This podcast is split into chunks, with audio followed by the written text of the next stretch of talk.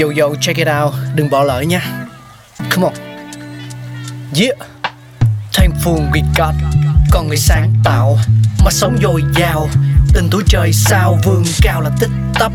Phát minh đầy ắp xây đắp tương lai. Có một không hai nhưng liệu có ai còn nhớ dùng? Xin được gửi lòng biết ơn vô hạn đến những con người không ngừng sáng tạo, mang đến những phát minh mới thay đổi cuộc sống. Thankful we got.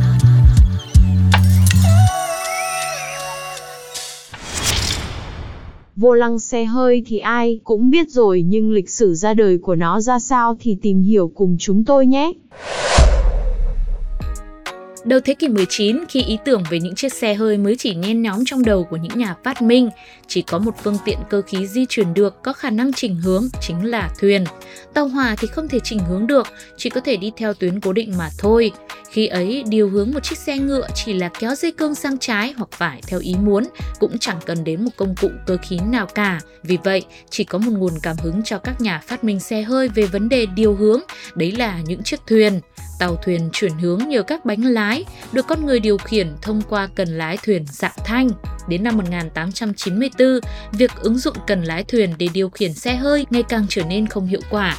Lấy cảm hứng từ ngành hàng hải, các nhà chế tạo xe hơi cũng bắt đầu thay thế các cần lái bằng các tay lái có dạng hình tròn như tay lái thuyền nhưng nhỏ hơn và vô lăng xe hơi đã ra đời từ đây được thiết kế nhỏ và đơn giản hơn nguyên mẫu trên tàu thuyền.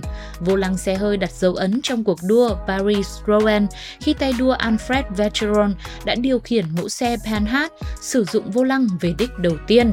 Sự dễ dàng và thuận tiện trong hoạt động của vô lăng được chứng tỏ rõ ràng trong cuộc đua này đã mang tới những bước tiến trong ứng dụng vô lăng. Năm 1898, dòng xe Bernhard S. Lavasseur đã ra đời với vô lăng là một trong những trang thiết bị tiêu chuẩn. Nguyên lý hoạt động của hệ thống vô lăng nhanh chóng được các nhà chế tạo xe hơi khắp thế giới học hỏi và ứng dụng.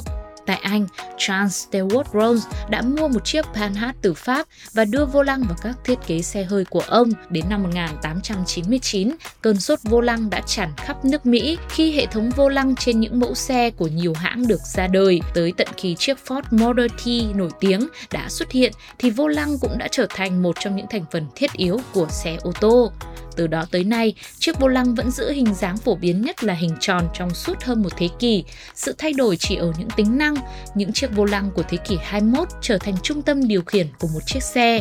Sau khi vô lăng ra đời, các nhà phát minh nỗ lực tìm cách sáng chế ra hệ thống trợ lực lái nhằm cải thiện việc điều khiển vô lăng này. Vào năm 1956, cứ 4 chiếc xe thì có một chiếc có hệ thống trợ lái.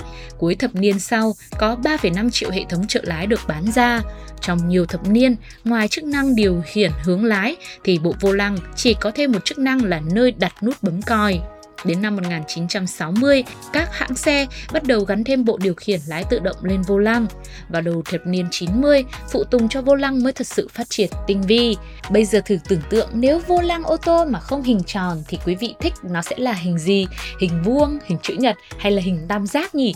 Nếu là những hình đấy thì liệu cách mà họ thiết kế các nút bấm để điều khiển chiếc xe liệu có trở nên tiện dụng hơn, thú vị hơn cho người lái xe hay không? Hy vọng rằng với sự phát triển của khoa học công nghệ nghệ xã hội thì các nhà phát minh của chúng ta vẫn sẽ tiếp tục tạo ra những điều thay đổi thế giới nữa. Bây giờ thì đến lúc phải chào tạm biệt rồi. Sugar hẹn gặp lại quý vị ở những số thành phố Regot tiếp theo để cùng nhau khám phá lịch sử của nhiều phát minh vĩ đại khác nữa nhé. Oh,